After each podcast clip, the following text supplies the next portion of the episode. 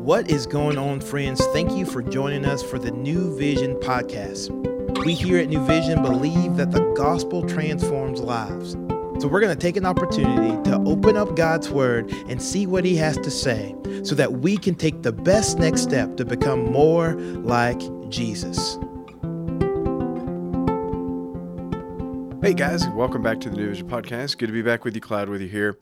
We're almost done with Ephesians. We're in the last chapter, and so today we're continuing on with these kind of exhortations that Paul is giving to different people in different relationships. So we talked about husbands and wives and parents and children. Well, today we're talking about, slaves and masters. And so with that said, there's going to be some explanation, of course, but let's go ahead and read and see what Scripture has to say. Today, I'm going to toss it up a little bit. I'm going to be reading out of the NASB. Okay, so that's a little bit different. So this is Ephesians chapter 6, verses 5 through 9.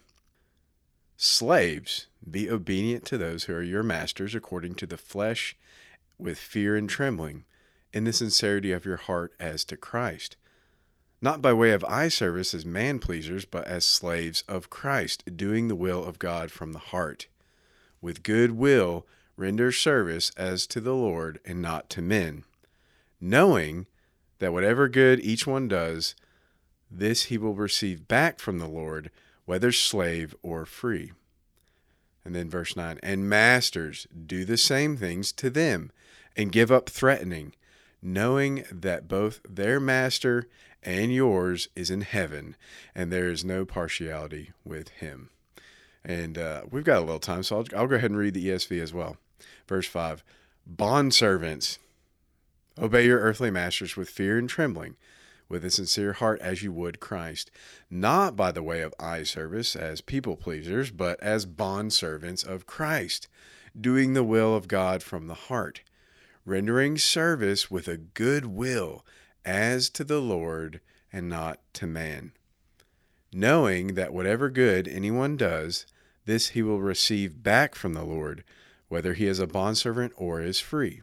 Masters, do the same to them, and stop your threatening, knowing that he who is both their master and yours is in heaven, and that there is no partiality with him. And the reason I read those two different versions was to, first of all, see that there's a difference in kind of translation. So literally, the NASB is kind of a word-for-word translation. It literally is like this word means that word means that. And the ESV is close to literal, but it's more of a clause-for-clause translation. And so it does kind of, it translates the word doulos, which is the Greek word. It was written doulos, that literally means slaves. ESV translates that as bondservants or servant, basically. And that's fine. That's perfectly fine. Like, that's the context in which it's talking about. But really, that's the first point, is this slavery, doulos, the Greek word for slave, slavery was different in the Roman world than in our American South. And we've talked about this before. I think if you've been listening to the podcast for a long time, when we were in Exodus, I spent a whole episode, I think, talking about this kind of idea. So anyways, we're just hitting that again, that, the word in Greek is slave. He's talking about slaves and masters, but slavery, doulos, is different in the Roman world and in the rest of the Bible, for that matter, than it was in the American South and in the history of our country. And so, yes, it's more like indentured servitude, the slaves or servants in that era wanted, in many cases, to be in their position because of the financial security that provided, et cetera, et cetera. So anyways, first off, it's different than our historical context. And then number two, obviously, I think most of you kind of know where this is going. This has more in common with our kind of boss-employee relationship than it does with, actual slavery. And so that's really, that it has... It's pretty application driven, right? This, obviously, the application of this is your workplace, right? Your boss, your employee type relationship. And so I think a lot of times, if we've been in church for a while, right? A lot of times you're reading scripture and you come across verses that talk about this kind of stuff. And I think when we read this, myself included, I think our hearts and our minds just kind of, we take it and we're like, oh yeah. So, but the emphasis in so doing has historically, in our application, been mostly on the employee side of that, right? And so that's probably most of us who are listening. Maybe you're driving to work as we speak, but you're an employee and you kind of hear this and deep down you're like, you think you're hearing or you're interpreting this kind of stuff of, all right, I play this and it's basically telling me that I stink. I mean, like, you stink, you need to do better, right? Quit stealing and all that kind of stuff. And there's tons of application here for being an employee, putting in a full day's work, not lying on your timesheet, quit wasting time surfing the internet, when you should be doing files or reports or whatever it is. You're sending email to friends, you're using company time to do other stuff. Whenever we give anything less than our best effort, we're robbing our employer of the productivity that we owe to him, to them, whoever it is. And so, like, we're being paid for that. You're either stealing or, not living up to all that God has called you to be. And so, yes, that is, not to say you stink, but there's an application there that we would typically kind of interpret that way. It's like, man, I need to do better in this area, and this area, and whatever that is. But what I love about this text is that it also talks to the masters, right? Your employers, especially maybe some of you listen to this own your own company, or you're the boss, or you're the line, supervisor or whatever it is. And I love how this text speaks to those employers too. This mutual thing. He says in verse 9, masters, do the same to them. All right. So he's talking about verse 7, rendering service with a good will as to the Lord and not to man. And so we emphasized it on the employee, but the employer's like, hey, you need to have goodwill to your employees. And, this has something for you too. Employers will often demand longer hours. And even if they don't actually say that, maybe like your employees that they're ready to leave for the day, but your car's still kind of out there.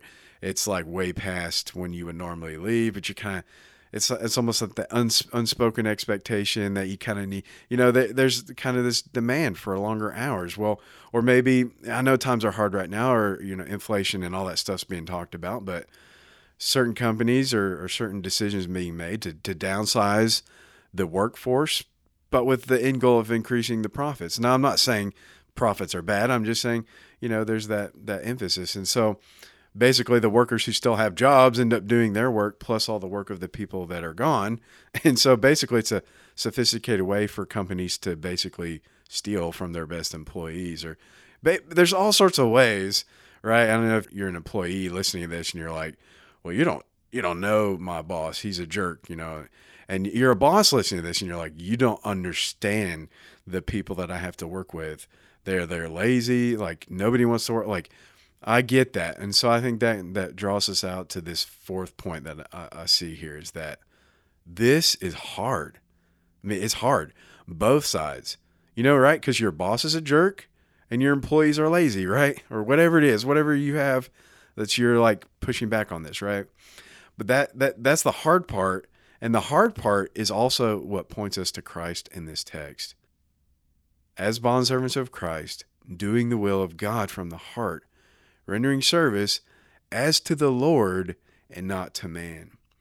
And then to the masters, like, hey, your employees, like, God's in charge over them and he's in charge over you too, right? He has no partiality. And so this shows, like, yeah, it's hard. This is hard to do, but we work for Christ. We work for God, where he's our ultimate master. We're all doulos. We're all slaves to him. And that's a good thing. And he's like the best person to have as our master. And so we think about this. I pointed this out a long time ago, but we are doulos. We're a slave to the master, ultimate master over all of us. So we need to treat others fairly. But he, Jesus, is the one who himself was made a slave, and he took on the very nature of a slave or a servant. We see that in Philippians 2, verse 7. He took on the nature of servitude, not for his own good, but for ours. And that's the story of our salvation. It's that God, Mark 10 says, did not come to be served, but to serve and give his life as a ransom for many.